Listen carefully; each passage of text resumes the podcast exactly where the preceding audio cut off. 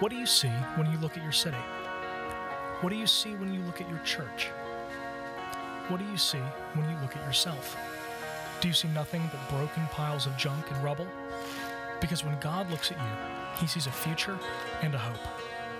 The Bible tells the story of Nehemiah, a man whose heart broke when he saw the ruined walls of Jerusalem. But in that rubble, he also saw hope. He saw the tools to rebuild. It's time to see our city the way God sees it. It's time to see our churches the way God sees them. It's time to see ourselves the way God sees us. It's time to rebuild. Well, welcome this weekend. Good to see you. Everybody happy you're here? All right. Rather be here than at the best uh, SEC football game in uh, America? Yeah, I think so. Hey, I'm glad uh, that those of you who are off site are uh, with us also. I want to welcome those of you in the warehouse and in the chapel. Uh, and uh, at our campuses here in the southeast, also the Crossroads campuses. we're glad that you guys are still with us, and in the Midwest, in the West, and those of you online. we're glad that you're a part also.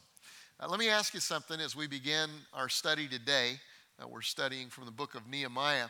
But how many of you have ever, um, like, started to do something new, different, kind of an adventure? Maybe it was in your personal life, maybe it was kind of a work deal that was out of the box a little bit, or maybe in your spiritual life. And while people told you to expect that there would be some pushback, you were totally blown away by the volume of opposition that you got and by where it came from. Where it came from.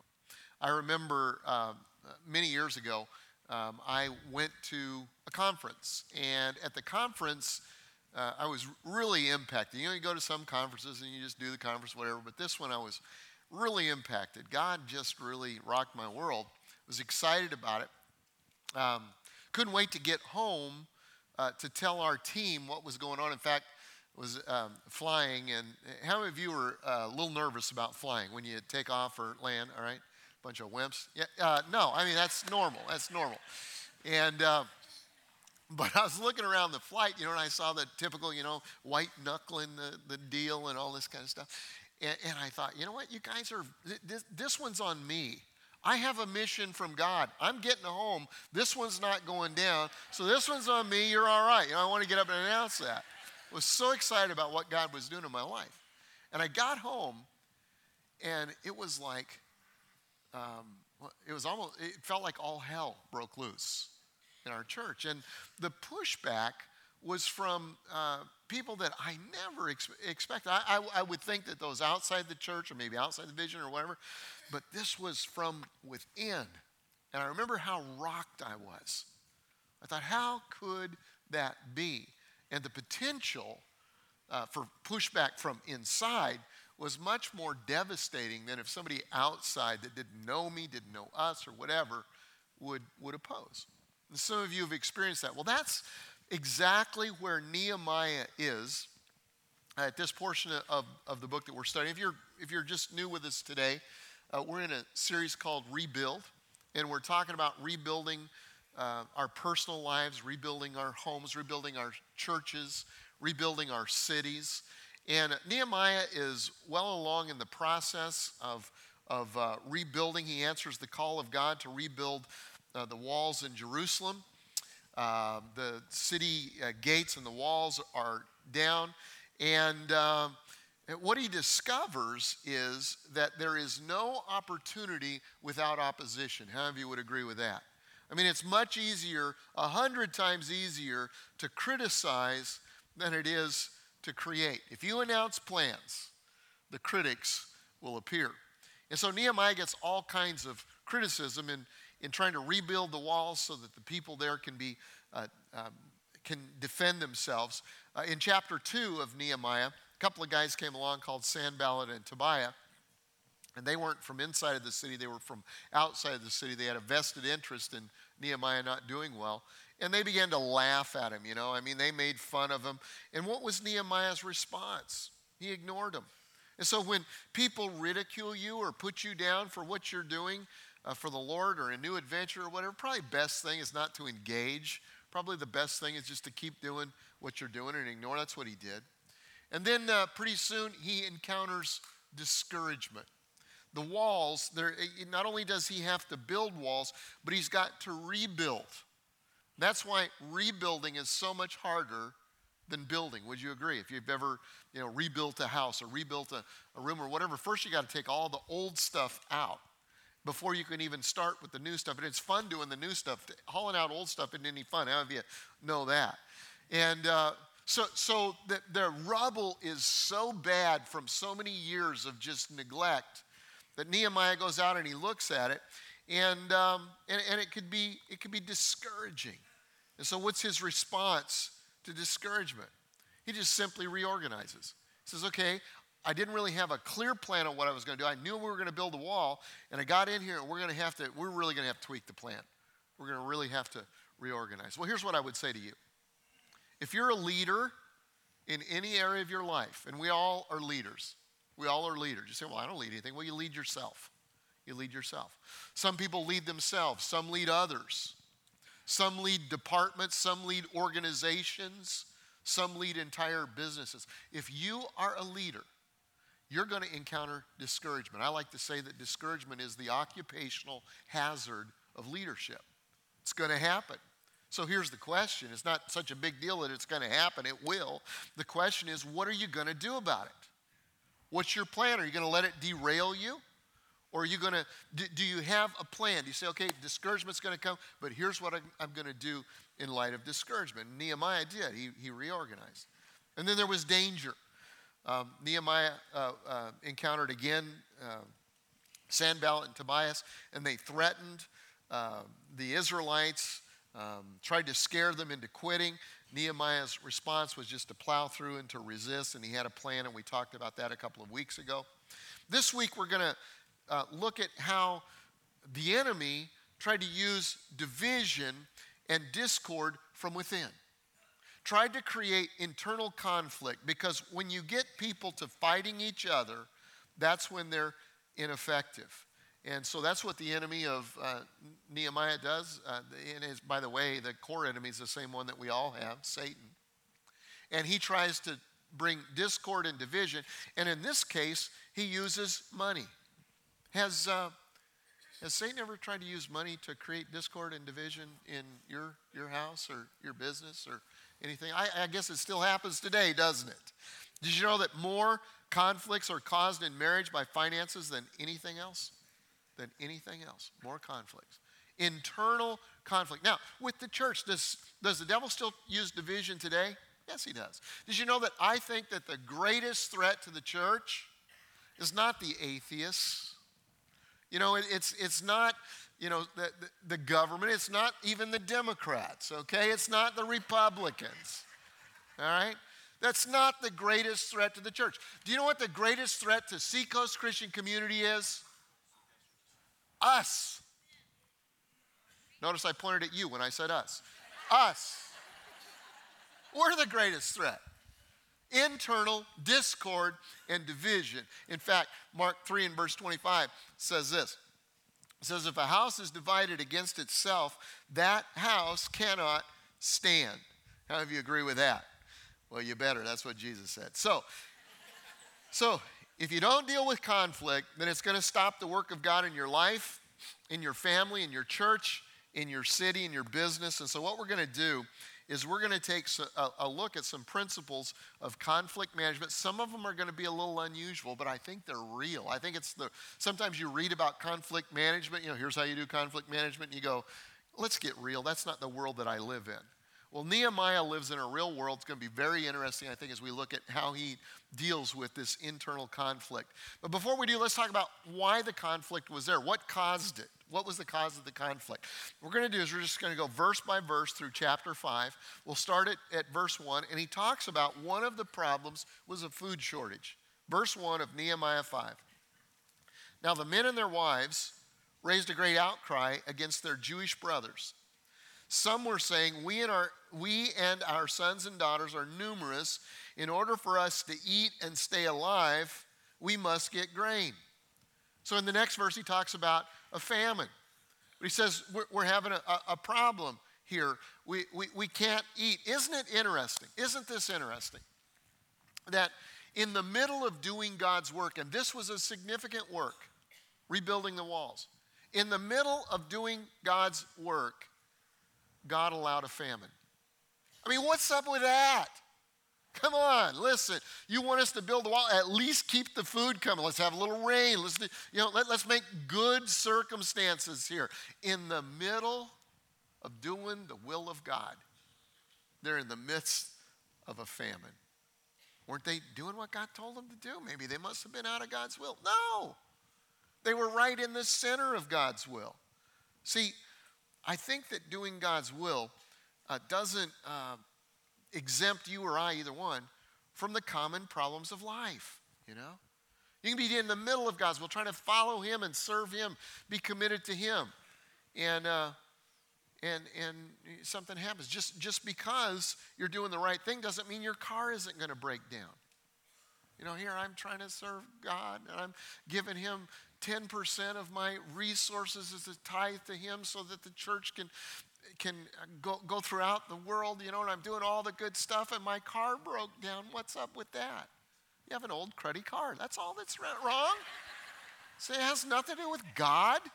You know, this stuff happens. Even sometimes you get new cars that stuff happens to. You need to take it back, okay? So, anyway, there's a food shortage. then there's a debt service problem. In verse 3, he says, Others were saying, We're mortgaging our fields and our vineyards and our homes to get grain during the famine.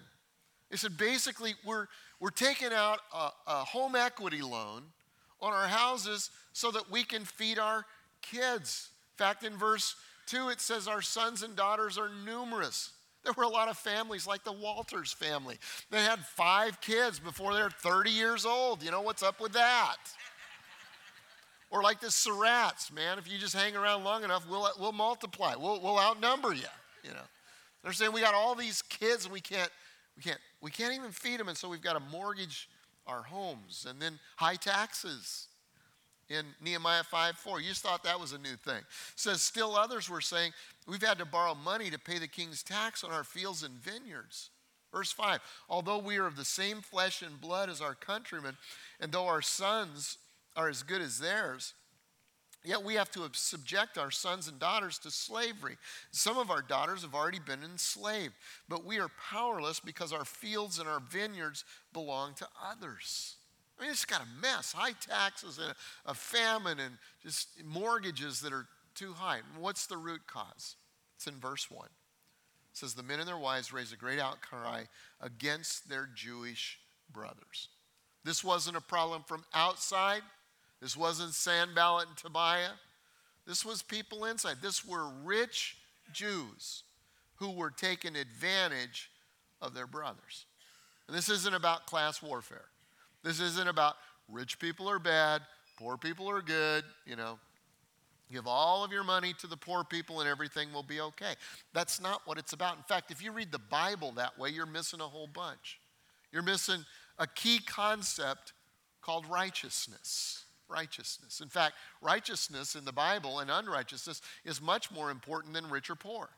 You've got not two classes of people in the Bible, rich and poor. You've got four classes of people in the Bible. Whenever you read it, you need to read it through this lens.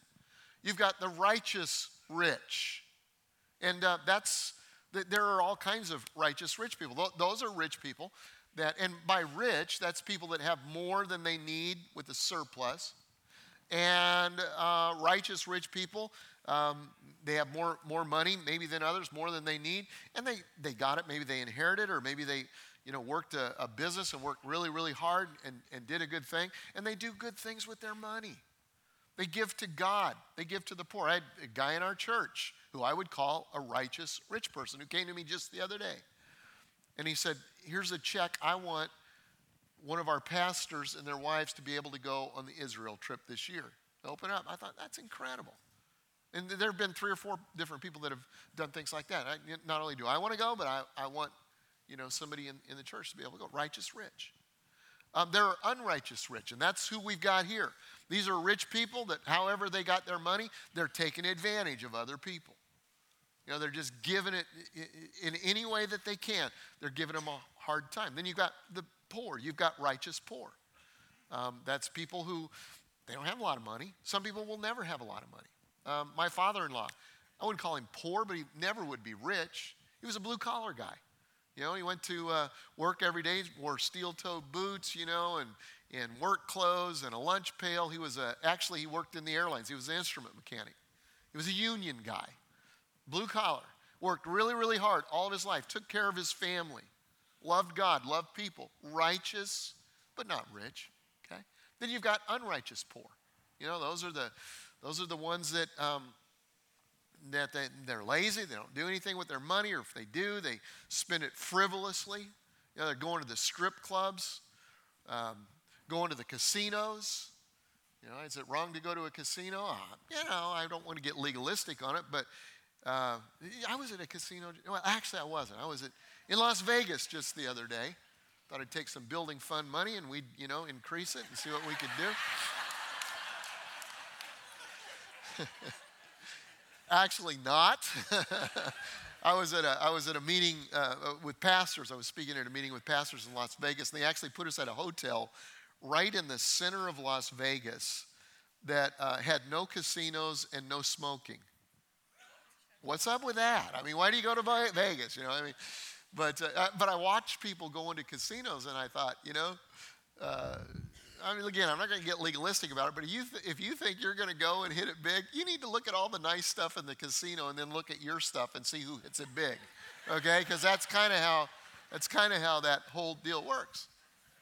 So you've got so you've got what you've got in this situation is you've got unrighteous rich who are taking advantage of their brothers. They're, what, what they're doing is, is um, uh, they, they, they had money, they had food. They said, if you'll sell me your house, I'll give you food, I'll lend you money, but it's going to be at a high interest rate. And if you can't take, pay the loan, I'll take your children as collateral. That's not such a bad deal sometimes, probably, but, but it was clearly against God's law. Exodus 2:25, he clearly told his people, you can't charge interest rates to your own people when you give money to each other. Now, he allowed Jews to charge interest rates to other people, but they were not allowed to charge it to each other. And so you've got these rich people who are taking advantage of the poor, and you've got conflict. And what's the root cause of it? It's greed and selfishness.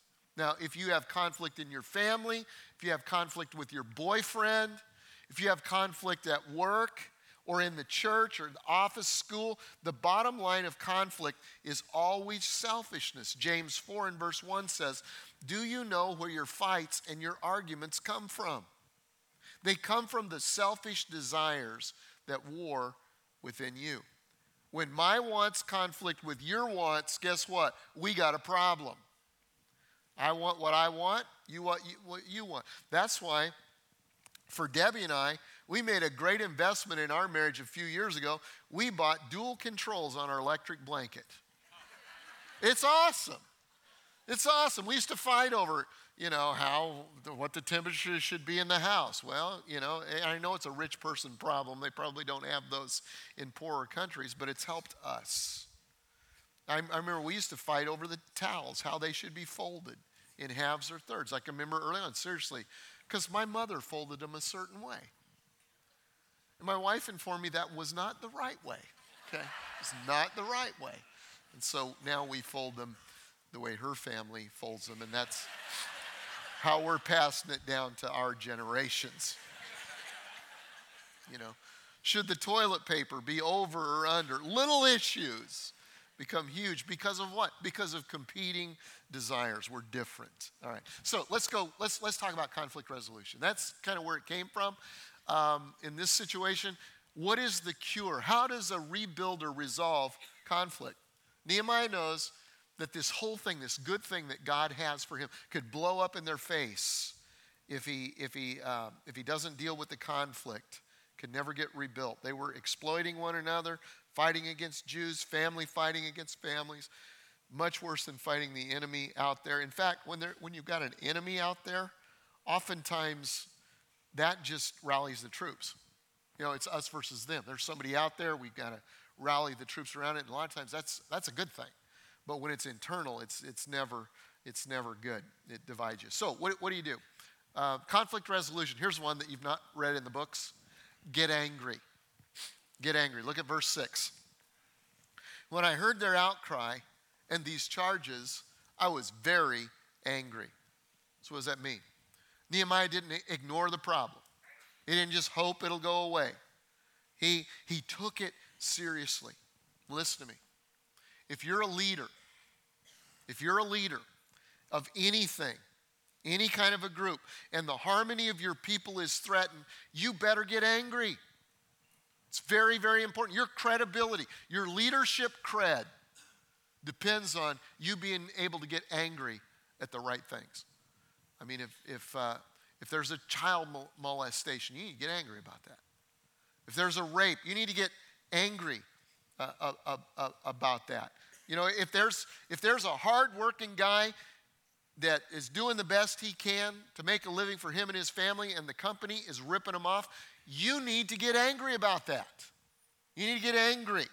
See, you as a leader are to protect the harmony of your home, your group, your department, or whatever. And sometimes anger is very appropriate. In fact, God commands anger. Did you know that? God commands anger. In Ephesians chapter 4 and verse 26, he says, Be angry. Say that together.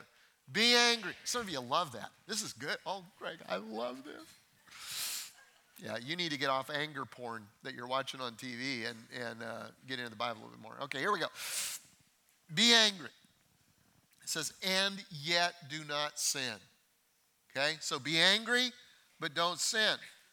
Be angry, but don't sin. One of the first things you need to do if there is disharmony caused by selfishness, you as a leader better get angry. But you cannot let your anger lead you to sin. And some of us do that. Some of us get angry and we default right into sin. You know, you get mad, so you fire off a nasty email. Anybody ever done that? Have you know that that um, email does not translate emotion well? Okay, say good things through Twitter and email. Don't say bad things. I say very few things, and then I always put a smiley face on it. Okay? That's because I think laugh out loud is ridiculous. And so I just do smiley faces, you know. So get, but you can't get angry and fire off an email. Uh, worse yet, rather than an email, some of you post a nasty blog post so the whole world can see it forever. Okay? This is what I'm feeling. This is what I'm thinking. I'm just trying to be real. You know what? Sometimes it's better not to be real in front of everybody. How do you know that? And so, and so some of us do that. We get angry and we just move, just strike out. We kind of throw up on the, uh, on the uh, internet. Um, or you leave a voicemail. That's not good. That's called sinning in anger. Now, Nehemiah's anger is not a personal reaction. Nobody's hurting him. He's not getting angry and striking back because somebody's bruised his ego, somebody's in his space that shouldn't be in his space. See, that's the wrong kind of anger. He's angry that the rich are exploiting the poor in his Jewish community. And it's going to threaten the work of God among them. And so eh, Nehemiah's thinking, what good is a wall if the people inside the wall are ripping each other off? But the point is, we need to be angry at sin. A rebuilder without some fire in his or her bones is not much of a leader. When you see something that's destroying the harmony of your family, or your church, or your nation, or your business, the first thing you need to do as a leader is get upset. Nothing will upset a, a good leader worse than division. Now, if you want to get called on the carpet at Seacoast, just cause division. That's about the only thing I get upset at. You know, it, it really, I mean, everybody has opinions about everything, don't care.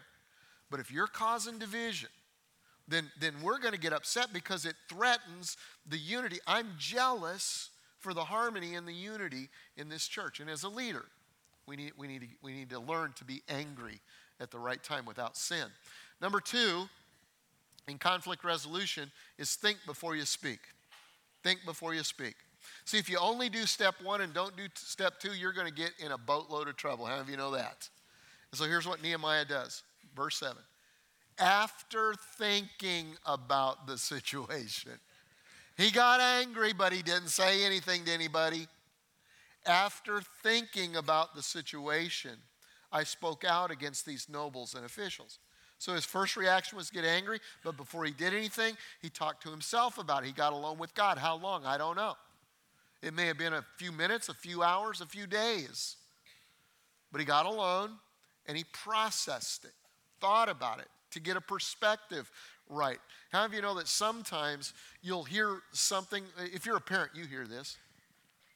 One of the kids will come to you with a report and it gets your blood boiling. Anybody ever been there? And if you act on what you just heard, you will be an unjust judge because there's two sides to that story. So you need to process it. You need to think about it.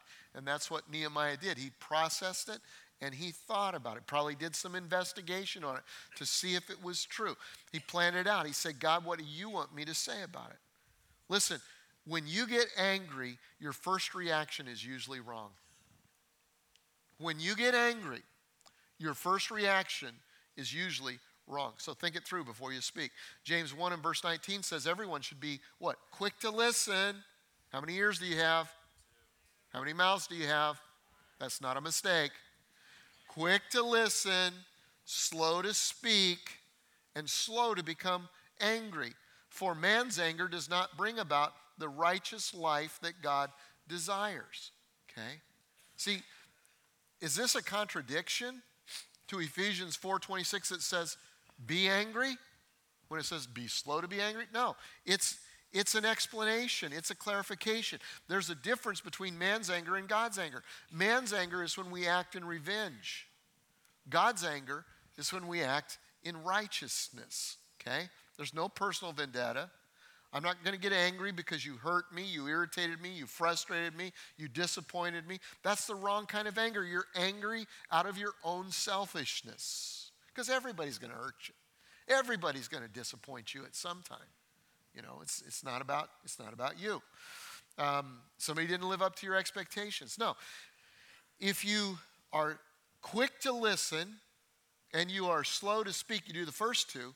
Then the third one, slow to become angry, is automatic. Impulsive anger always gets you in trouble. Is there any testimonies in here on that? Impulsive anger gets you in trouble. I've seen a lot of leaders who were effective for the Lord, but in a moment of impulse, they blew it all. And they lost their credibility among those that they were leading because they were impulsive in anger in, their, uh, in that. So, resolve conflict, get angry. But the second thing you do is you chill before you spill. I like that. I thought about that a long time. Isn't that good? You chill before you spill. All right? You think about it. All right. Number three, privately confront. Privately confront. Go directly to the source. Now, you don't deal with somebody else about it. You don't talk to five or six of your closest friends about what you're feeling. I got a good amen there. In order to get everybody on your side. You're the victim, you're the martyr. Oh, you wouldn't believe how terrible it was. You don't do that. You don't say, you know, I've got a prayer request. No, come on. That's just sanctified gossip, is all that is, okay? You know, put your big boy panties on. Let's, let's man up a little bit. Let's man up. You go to the person directly and, and, and, uh, and, and you, you deal with it. If somebody has offended you, listen to me, and you go to somebody else besides them first, you've already sinned. Did you get that? If somebody offended you and you go to somebody else before you go to them, you've already sinned.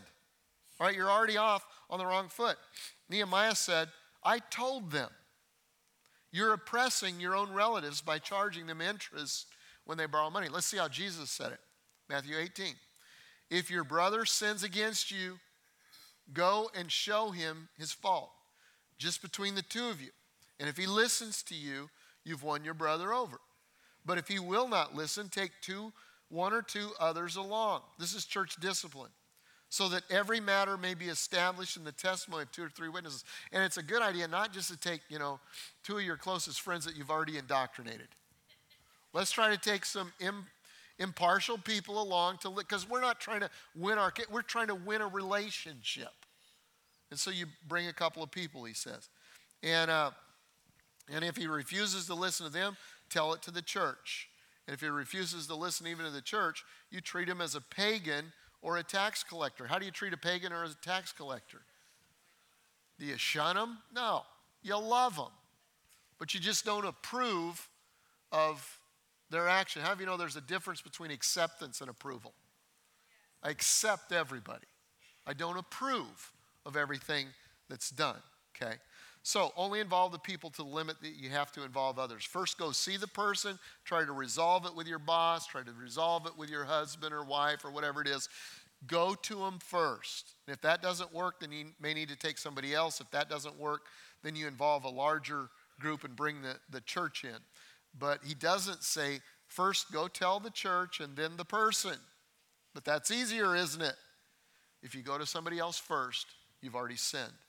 Nehemiah 5 7, he says, I pondered them in my mind and then I accused. Circle the word accused. He's serious about this. How many of you really like to confront people? I know some of you do. I don't. How many of you like to be confronted? Most of us don't. I want to be liked. but I found out that the longer I wait, the worse it gets. Have you discovered that? You know, it doesn't, doesn't get better. It, and usually the more courage it takes later on. So, so confront, confront, confront. All right? Um, successful rebuilders must have the courage to confront. Leadership requires courage. Leadership is not a popularity uh, contest. You can't please everybody. God doesn't please everybody. Just this weekend, there'll be people praying for this team and that team. And, you know, some people pray, pray for rain. Some people pray, no, we're having a wedding today. Let's have a nice, you know, clear day, whatever. God can't please everybody, and you're not going to uh, either. Um, and pastors actually are commanded to warn troublemakers. In Titus 3, verse 10, it says, If anybody is causing divisions among you, he should be given a first and second warning, and after that, have nothing more to do with them. For such a person has a wrong sense of values. He or she is sinning and they know it. I've only had to do that a few times, but you need, you need to be prepared to confront. Okay, the fourth thing that you do in conflict resolution is publicly rebuke. Publicly rebuke. Look at what Nehemiah does, 5 7. Then I called a public meeting to deal with the problem. Evidently, his private confrontation didn't work, so he has to have a public meeting. Verse 8 and said, As far as possible, we've brought back our Jewish brothers who were sold to the Gentiles. We bought them back. Now, you're selling your brothers only for them to be sold back to us.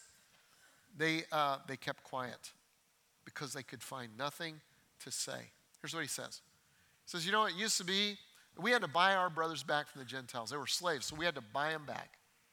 And now, you're selling each other. It doesn't make sense. This is sin. He says it in such a good way that they're silent. Now, I imagine Nehemiah is just a little bit nervous right now because he's confronting the very people who could finance the vision. These are the nobles, these are the rich people. They've got the money to finance the rebuilding of the wall. But he does it anyway. Does it anyway. He's committed to doing the right thing. Verse 9. So I continued, What you're doing is not right. Shouldn't you walk in the fear of our God to avoid the reproach of our Gentile enemies? He, he appeals to their conscience. He says, You know, shouldn't you do the right thing for the sake of those outside? They're going to think we're crazy. They're laughing at us. What a poor testimony. See, discord is always a poor testimony. When a church gets a reputation for being a fighting church, it loses its effectiveness. When a small group is fighting with one another. It's a joke outside the, outside the church. People at Harris Teeter, you know, see you and know that you claim to be a Christian, but you can't even love the people that you're involved in. It's a joke. It's a joke. See, so we got to deal with this stuff. Deal with this stuff. Verse 10 is a crucial verse in Nehemiah. Uh, he says, I and my brothers and my men are also lending the people money and grain. But let the exacting usury stop. Give back to them immediately their fields, their vineyards, their olive groves, their houses, and all the usury that you're charging them, the hundredth part of the money, grain, new wine, and oil. What does that mean? That means they were charging them 12% interest. But here's the question Was Nehemiah guilty of the same thing? Yeah, says so. Nehemiah was one of the rich guys. And he had a side business, and part of his side business was lending money at interest to his, his own people and, uh, and he publicly repents. And there's an important leadership principle there. Whether you're a parent, whether you're a business leader, you're a leader in the church, a teacher, people don't expect you to be perfect. Nobody is. The people you lead, no, they're not perfect. They don't expect you to be perfect, but they do expect you to be honest. People will forgive, confess sin. They won't forgive deception. See, people will, people will trust you even when you screw up if you're humble and you repent. If they know that you're doing the same stuff you're accusing them of and don't acknowledge it, then you're toast. Okay? People ask me sometimes, I'll go to a conference and they'll say, How do you, you know, how do you keep up the image of a leader in the, the church that you lead? And I say, Well, I don't. I mean, I think I'm a leader, but I, it takes too much energy to keep up an image. My people know I need a lot of grace. In fact, some of them are just real happy I'm not screwing up all the time. You know, it's just like, how's Greg? Well, he's okay. You, you, know. and we're not excusing sin by any means, because that's not it at all. But you just got to be real. You got to be honest. We confess. We repent. That's why we have crosses. I go to the cross and confess my, my sin, okay? Um, verse 12, we'll give it back, they said, and we will not demand anything more from them. And we will do as you say. And then I summoned the priests and made the nobles and officials take an oath. He said, let's write that down. Let's write it down real quick. Okay. And, uh, but they repented. It's a major relief. And he said, I also shook off the folds of my robe and said, In this way, may God shake out his house and possessions of every man who does not keep this promise. So may such a man be shaken and emptied at the whole of this, at this, the whole assembly said, Yay, God, amen. They praised God and the people did as they'd promised. Man, at amen, the church, church broke out that day. All the blue collar guys are high five and say, I get my air compressor back. you know, I get my, my table saw back that they cheated me out of. Some of the women are going, We get our kids back. Some of the other women are going, Really?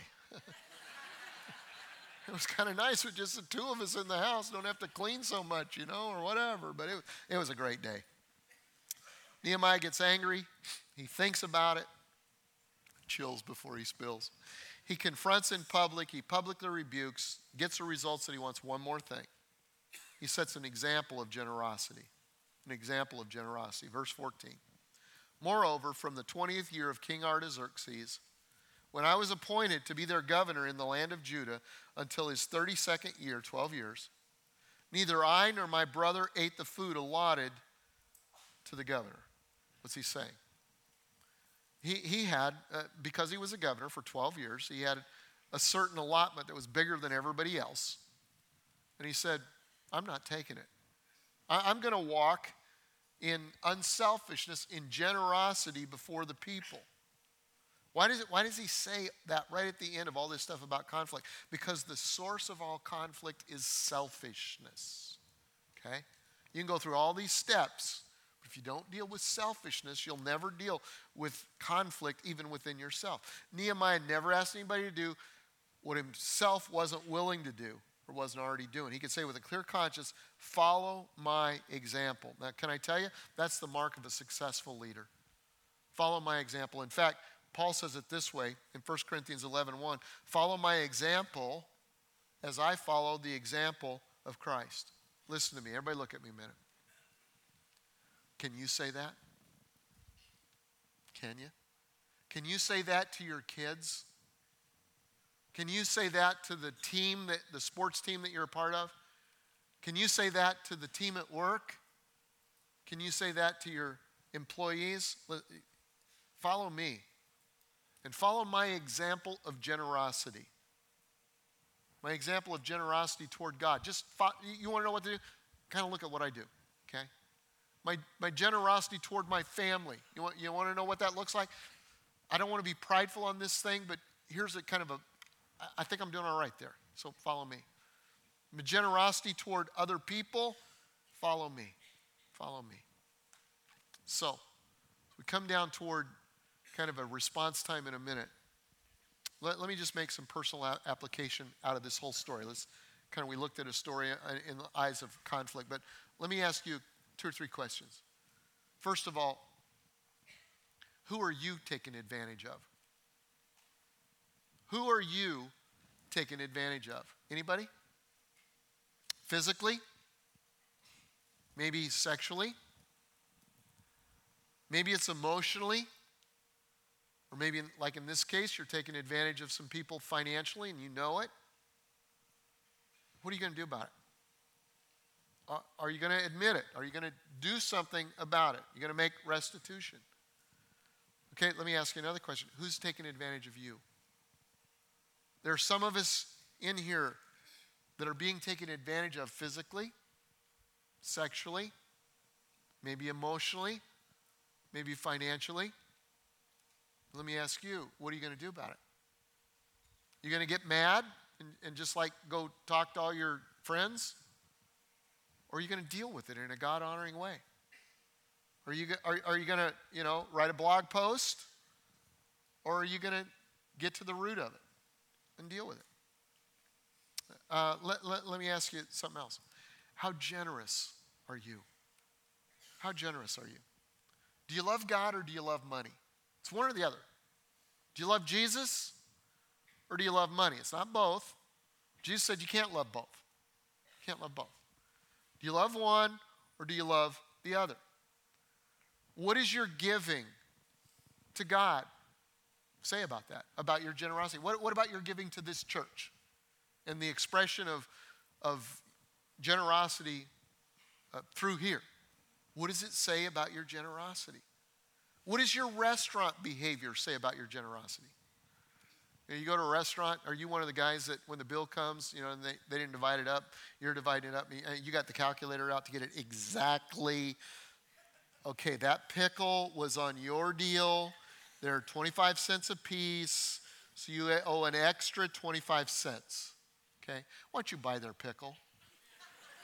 In fact, why don't you buy their lunch every once in a while?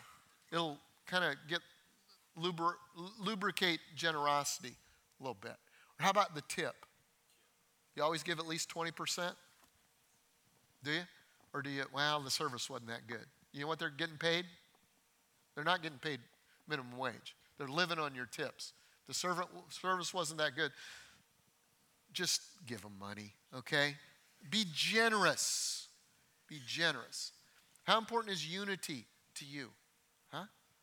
Ephesians 4 3 says, Make every effort to keep the unity of the Spirit through the bond of peace. Circle every effort. That means make it the number one priority to promote unity and harmony in our church, in your business, wherever it is. The Bible says that the unity is to be maintained at all costs. Now, there's no such thing as a perfect church. In fact, ours was a lot more perfect before you came, okay? But it's not even close to perfect. There's no such thing as a perfect family, okay? There's no such thing as a perfect business. There's none of that. There's going to be conflict, but God wants us to minimize that for His glory. The testimony of the church should not be beautiful buildings, great sermons, awesome music, but it should be how they love one another. See, the, the sign of maturity is not how much you know, it's who do you love? Who do you love? See, individually, I can't do a lot. And individually, Nehemiah couldn't do a lot, and you can't do a lot, but together, together, we can make an impact. If we'll walk in unity, there's nothing that can stop us from accomplishing God's will. Let's pray. Father, I thank you today for your goodness to us. Thank you for the lesson from Nehemiah on conflict and uh, on generosity. And God, I just pray that you would give us the courage in these moments, in these next few moments, just to respond to you, uh, to um, listen for your voice, and to do as you would ask us to do. God, I ask that your kingdom would come and your will would be done in this place. In Jesus' name we pray. Amen. Amen.